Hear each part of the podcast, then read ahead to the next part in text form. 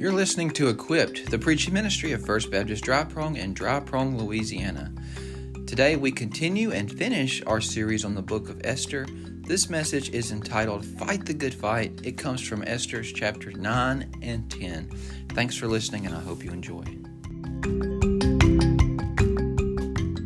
We're going to continue today. Actually, we're going to finish today the, the book of Esther. Now, I know a lot of y'all have been traveling and been on vacation. Summer's kind of winding to an end. Uh, sorry, school teachers, but thank goodness for me because I'm looking forward to cooler weather. I'm looking forward to football. I'm looking forward to hopefully some rain. And I'm looking forward to, to having uh, some consistency back. But anyway, y'all, a lot of people have been gone, so I want to encourage you if you want to go back and, and listen to these these sermons, you can always go look on Facebook or you can go on our podcast and you can hear what we've talked about in every single chapter thus far.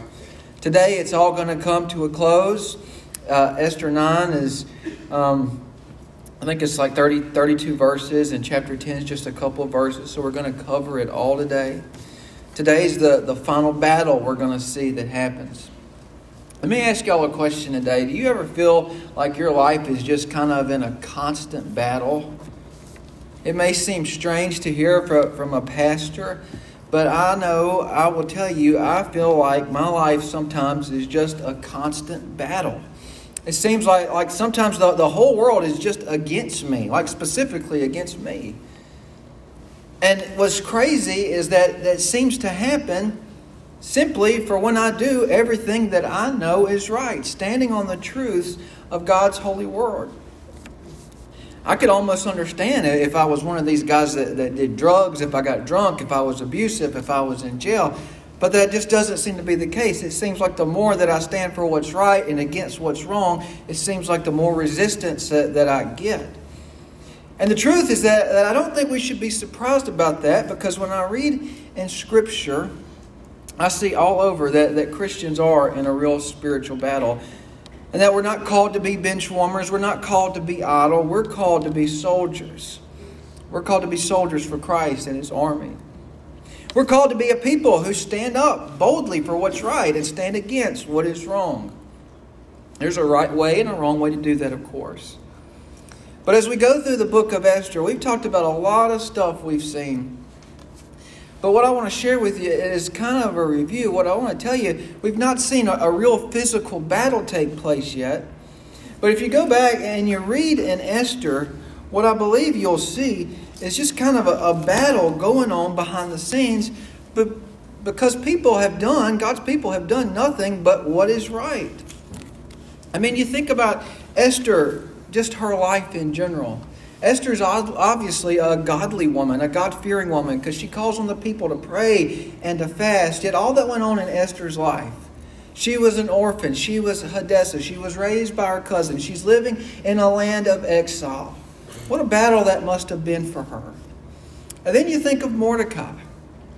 Mordecai, a godly man, once again living in exile. Now he's taking on the burden, doing the right thing by raising uh, his cousin Esther, raising her in the nurture and admonition of the Lord. He's such a godly man that, that he stands up and he protects the king's life. And yet, how is Mormon, uh, how is Haman repaid? He's not even noticed. And then Mordecai, later on, we read that he's so godly, he decides, you know what? I'm not going to bow. I'm not going to pay homage to this man Haman. I'm going to stay true to God and his word. And how is Haman or how is Mordecai repaid for that? There's a decree that goes out to wipe out all of his family, everybody he loves, all of his people. Mordecai keeps the faith. Esther goes before the king and, and everything. They're, they're just constantly doing what's right and they're constantly met with resistance. Later on, Mordecai once again says, I'm not going to bow down to Haman. God's going to work this all out somehow, some way. And then what happens? Then there's a decree to hang Mordecai simply for doing what's right. And things keep building and keep building. And at this point in the story, Haman, this wicked man that, that threw out this plot, he has been hung. Mordecai's been promoted. The king has granted Esther and Mordecai their request to write a new decree to defend themselves on this great and final battle. So, even though there's not been a, a literal battle take place yet, I want to share with you. They have been fighting a fight all along, and today it all ends in Esther 9. And that's what I want to call this message is fight the good fight. And I want to I hope that you leave here today better equipped to fight the good fight. And I hope you leave here today knowing that, that you'll be victors. So, with that background in mind, let me read the first 17 verses of Esther chapter 9.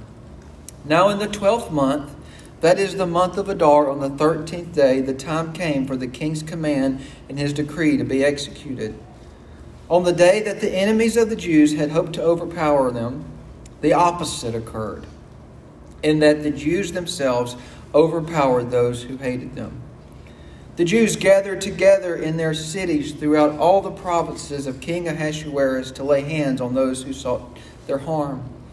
And no one could withstand them because fear of them fell upon all people.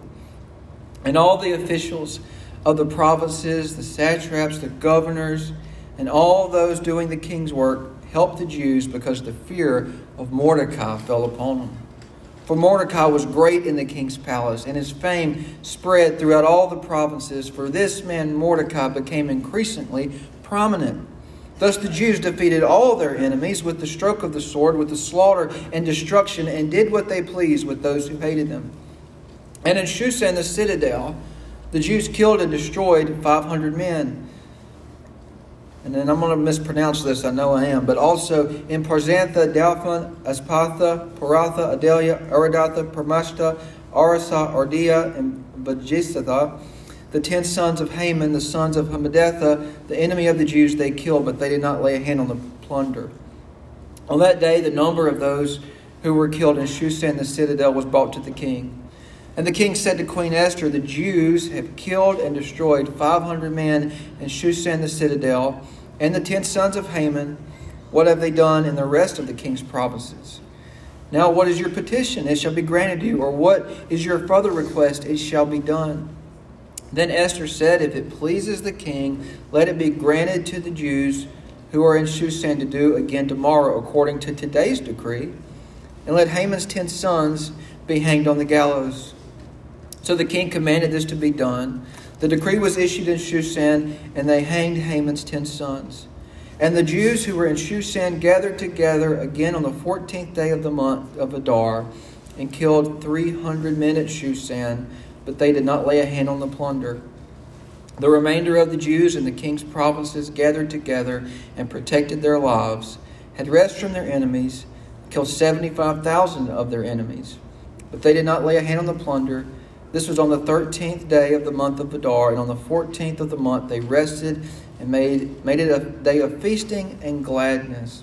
So we'll stop here and we see what's happened is exactly what Mordecai knew was going to happen all along.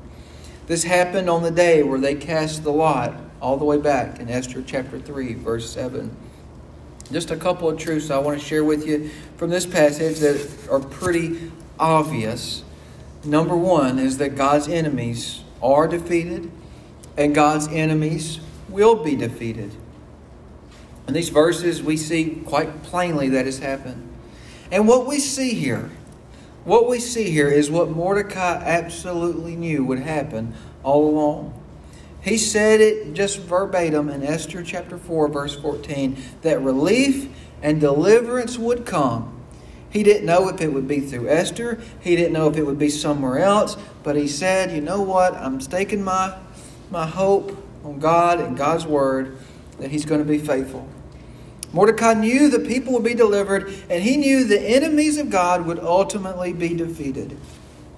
We look back today, and church, I'll tell you, I see example after example of men and women, even angels who tried to stand up and stand against God Almighty only to be utterly destroyed and demolished. Throughout this series, we've talked about several examples of people like Esther and like Mordecai who stood up and they came out as victors. We've not talked a whole lot about enemies of God. But, church, let me just tell you as sure as, as God's people will be victorious, God's enemies will be defeated. I go back to Exodus and I think about Pharaoh. God raises up a man, Moses, and Moses lays it all out. Let my people go, God says.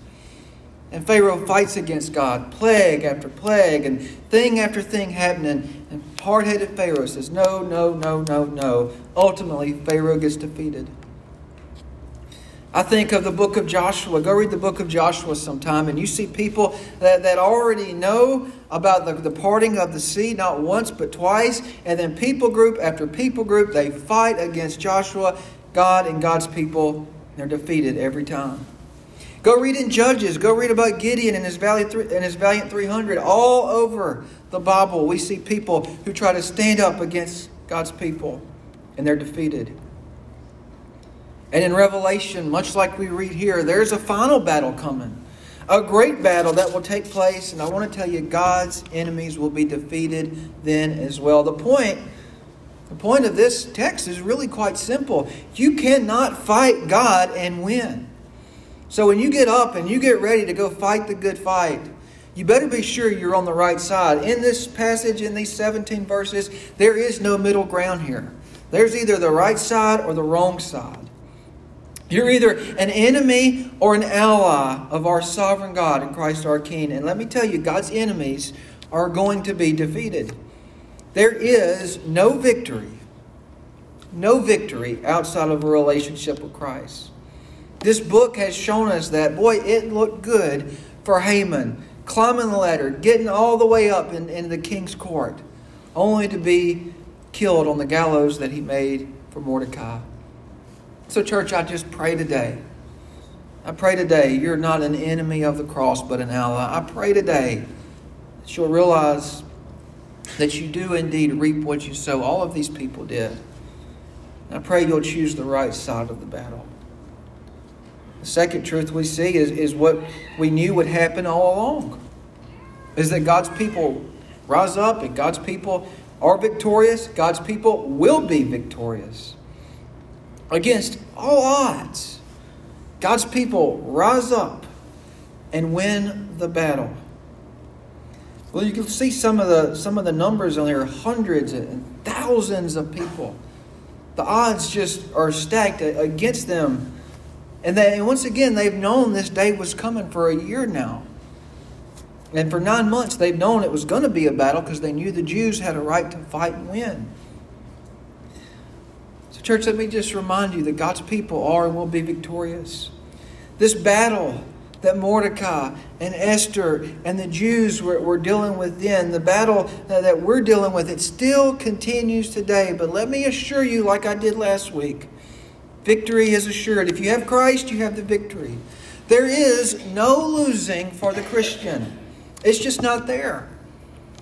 I could tell you with, with, all the confidence in the wide world, I hope it doesn't happen, but, but even if the worst happens, if I get diagnosed with terminal cancer tomorrow, church, cancer won't win. It'll die with my body. I'll reign with Christ forever. These fires that are going around that are demolishing everything, if the worst happens, and I pray God it doesn't, but if the worst happens and it were to consume everything in Grant Parish, we still have victory in Jesus. And in this passage, we see another beautiful, beautiful truth that we really not even talked about. In this passage, something that Mordecai knew and something that Mordecai stood on is that God keeps his promises. God promised Abraham a long time ago that generations would come from him. God promised that he would be there for the Jewish people. God keeps his promises. And in today's, uh, in today's time on the other side of the cross, let me just remind you, Christians, while we're fighting the good fight, I want you to know that Christians are promised an eternity of peace. We're promised an eternity of hope, eternity of love. We're promised God's Holy Spirit. We're promised victory. Don't you forget this morning that if you're on Christ's side, you're on the winning side, and God's going to keep His promises. He's going to see you through the battle. He's going to see us all through as victors, no matter what's going on around us. So look, may we look at this and may we may we be like the Jews were, like they knew nine months ago. May we stand up, stand up for Jesus. May we be onward Christian soldiers. May we tell people the harsh truth and deal with the consequences and fight the good fight because we're the victors. And that's how the final battle played out. Now, let's talk a little bit about what they did after the battle. It starts in verse 18. It says, But the Jews who were at Shushan assembled together on the 13th day, as well as on the 14th. And on the 15th of the month they rested, and made it a day of feasting and gladness. Therefore, the Jews of the villages who dwelt in the unwalled towns celebrated the 14th day of the month of Adar with gladness and feasting, as a holiday and for sending presents to one another. And Mordecai wrote these things and sent letters to all the Jews, near and far, who were in all the provinces of King Ahasuerus, to establish among them that they should celebrate yearly the fourteenth and fifteenth days of the month of Adar, as the days on which the Jews had rest from their enemies, as the month which was turned from sorrow to joy for them and from mourning to a holiday, that they should make them days of feasting and joy, of sending presents to one another and gifts to the poor. So the Jews accepted the custom which they had begun, as Mordecai had written to them. Because Haman, the son of Hammedatha, the Agagite, the enemy of the Jews, had plotted against the Jews to annihilate them and to cast Pur, that is, the lot, to consume and destroy them. But when Esther came before the king, he commanded by letter that this wicked plot which Haman had devised against the Jews should return on his own head, that he and his sons should be hanged on the gallows. So they called these days Purim after the name Pur. Therefore, because of all the words of this letter, what they had seen concerning this matter, and what happened to them, the Jews established and imposed it upon themselves and their descendants and all who would join them that without fail they should celebrate these two days every year according to the written instructions, according to the prescribed time, that these days should be remembered and kept throughout every generation, every family, every province, every city, that these days of Purim should not fail to be observed among the Jews, and that the memory of them should not perish among their descendants. Then Queen Esther the daughter of Abihail, with Mordecai the Jew, wrote with full authority to confirm this. Second letter about Purim, and Mordecai sent letter to all the Jews, the 127 promises of the king, kingdom of Ahasuerus, with words of peace and truth, to confirm these days of Purim at their appointed time, as Mordecai the Jew and Queen Esther had prescribed for them, and as they decreed for themselves and their descendants concerning matters of their fasting and lamenting. So the decree of Esther confirmed these matters of Purim, and it was written in the book. If you go back and you read in Esther chapter 3, it's in chapter 3, verse 7. It says, In the first month, which is the month of Nisan, in the twelfth year of Ahasuerus, they cast Pur, that is, a lot before Haman, to determine the day and the month until it fell in the twelfth month, which is the month of Adar. What this is all about is, is the Feast of Purim. And what really the point of this today is that God's people, Esther and Mordecai knew that God's people are to remember. Not to live in the past, but we're to remember. This Pur, this is a lot, and it's a dice. And, and I put it on the screen this morning because I really thought it was really cool. The, the top one is kind of modern ones they have that they, they cast, but the bottom one is one archaeological, archaeologist, archaeologist, has, if I can say it, have found, excuse me. But anyway, archaeologists, that's right, have found that's what they actually cast. In Esther 3, chapter 7, they cast this lot, and this was the date that came on, the 13th day of Adar, that sealed their faith. The Feast of Purim is something that Jews partake in even today. This year it began on March 6. They celebrate it much like we just read in, in, the, in the text. They make cookies now nicknamed after Haman. They, they eat a meal, they give gifts, and they all remember the story of Queen Esther and Mordecai and Haman. And they do this because I, I believe Esther and Mordecai knew this to be true that humans are just so prone to forget. Which is why they made it, so they wouldn't forget. That they would never forget God's sovereign hand of protection over them. Now, today, we as Christians, we don't celebrate Purim. If you want to, then by all means, go ahead. I'm, I'm actually thinking about it next spring. I do have an Esther in my family, after all. But whether you celebrate it or not, one thing we should not do, one thing we should never, ever, ever do, is forget the truths that we have learned from Esther and Mordecai and even King Ahasuerus. We read this and we read Scripture and, and the things we do in church, is part of it is to remember all the truths in God's Word. Never forget, church. Never forget the truths of this book. Never forget that God is in control. No matter what's happening around you, don't you forget that. Esther and Mordecai has shown us that crystal clear.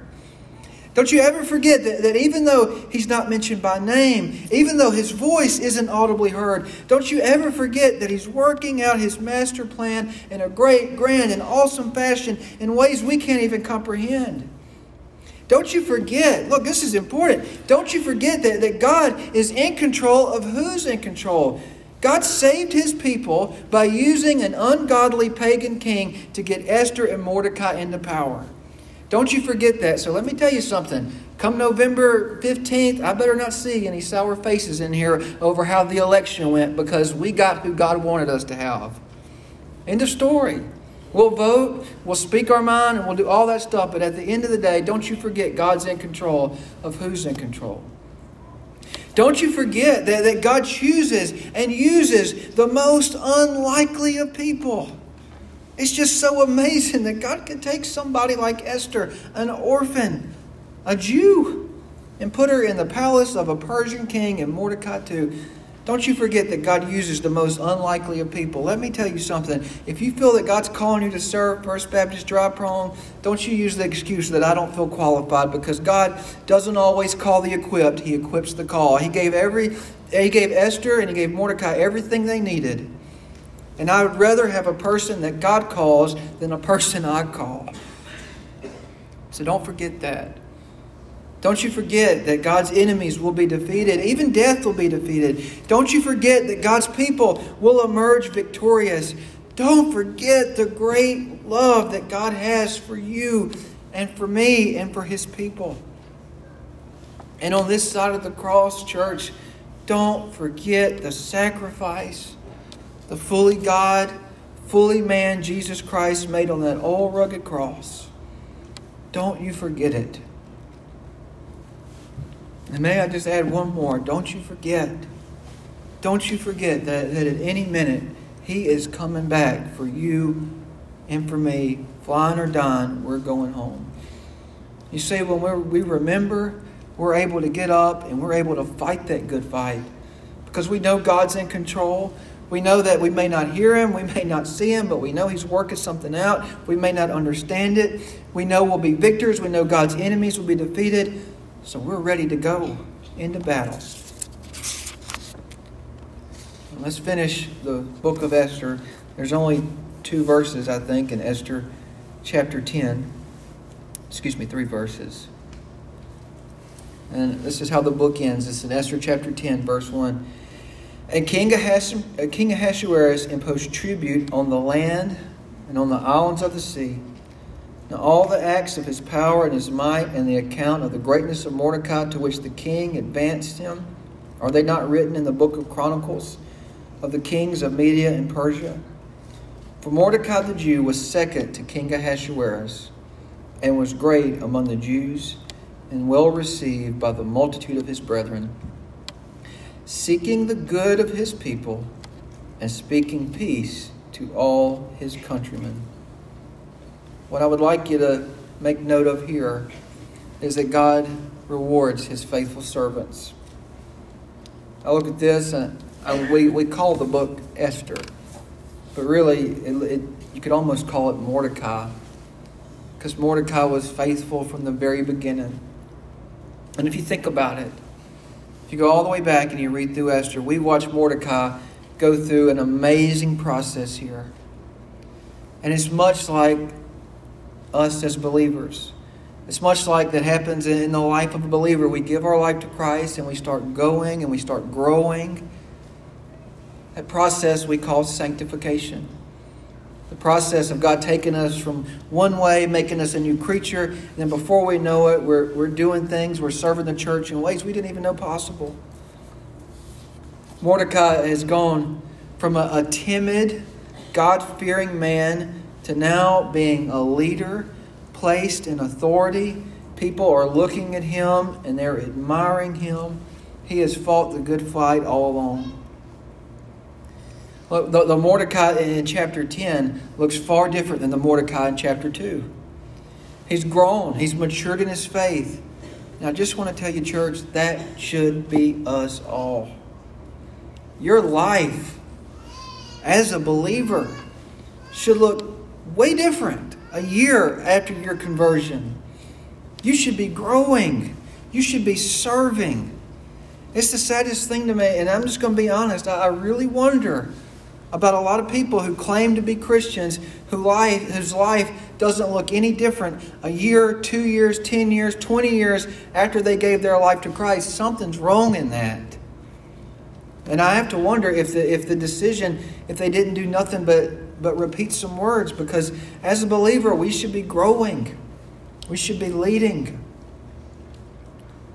So here's the question. So, Brother Kevin, are you telling me are you really telling me that God wants me to be a leader? How can I do that? I've not been to seminary. I don't know the Bible. Well, let me answer it. First off, yes, God does want you to be a leader. Second off, believe it or not, everybody in this place, you are already a leader. My five year old is leading my three year old. She picks up on his good habits and bad habits just naturally. It's the same for me. They're watching me, people are watching you. You are leading people and you are following people. So, how do we be godly leaders like Mordecai? And I really think, I really think we get a good picture the way the book ends. The characteristics of a godly leader in verse 3. How it ends. It, it says, uh, He was second to King Ahasuerus, great among the Jews, well received by the multitude of his brethren seeking the good of his people and speaking peace to all his countrymen. If you want to be a godly leader, and if you're going to pick a godly leader to follow, this is the kind of man, kind of woman you should be looking to follow.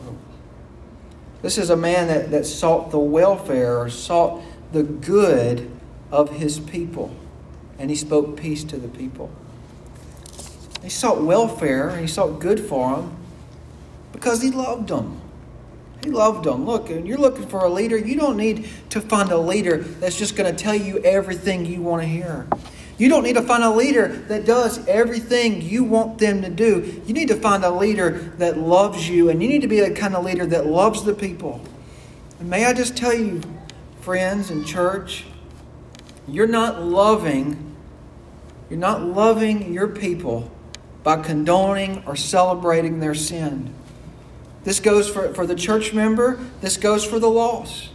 What kind of pastor would I be if I, if I said, I love you and I'm just going to celebrate this divorce or I'm going to celebrate uh, th- this sin, I'm going to celebrate this hate, I'm going to celebrate this sin or that sin? You're not loving somebody by doing that. And you're not concerned about their welfare. You're not concerned about their good. If you're content with somebody going to hell, that's crazy. Why would you follow somebody like that? And why would you want to be a leader like that? You're not concerned with somebody's welfare if you're content with them being an enemy to God Almighty. I'll go back to the beginning. When you do these kind of things out of love, usually it's a battle. But it's the the right thing to do and the hardest thing to do usually goes hand in hand, but we do it because we love people. That's what Mordecai did. He sought the good of his people. And also, he spoke peace to people. How do you speak peace to people? Well, I would say this you speak peace to people. If you know Jesus, you know peace. So one may say, speak, teach, and preach Jesus to the people. If you know Jesus, you know peace. Only through a relationship with Jesus can one know true peace. And now we've read through the whole book of Esther. Man, how good it has been to see how God works behind the scenes. Just like we've done every chapter, let me close today by just sharing the gospel how I see it. Let me share the gospel how I see it today, not only through a chapter or two chapters. Let me share it with how I see it through the whole book. I would say it this way that God chooses and God saves those who trust in Him. He promised, he promised and he promises victory to his chosen. He literally takes somebody that's one way and transforms them and makes them another way. He takes somebody from rags to riches. He takes somebody that's an orphan that, that doesn't know uh, biological parents. He takes somebody that, that's growing up in a house and puts them in a palace. He takes a whole group of people that looks totally hopeless and then totally flips it to where now everything is hopeful. He takes the people that are full of anxiety and full of stress and he gives them his perfect, perfect peace. And all that is done today by simply going to God in full submission, going to the King of Kings and just repenting of our wickedness, repenting of our sins, asking Christ to take it away, and asking Him to give us what we don't deserve, His righteousness. And He is happy to do that. The Bible says, Whosoever shall call upon the name of the Lord shall be saved. Does that mean it's all a bed of roses from now on out? No, it doesn't mean that. So let me just close the day by sharing the words that Paul wrote Timothy. I put it in your bulletin. Paul, as a believer, somebody that has been saved, somebody that, that's, that's grown in the faith, somebody that looks far different, a really true believer. The last words we have recorded for him, he told Timothy in 2 Timothy 4 7, I have fought the good fight. I have finished the race. I have kept the faith. Finally, there is laid up for me the crown of righteousness, which the Lord the righteous judge will give to me on that day, and not to me only, but also to all who have loved his appearing. That's the gospel. Are you fighting the good fight?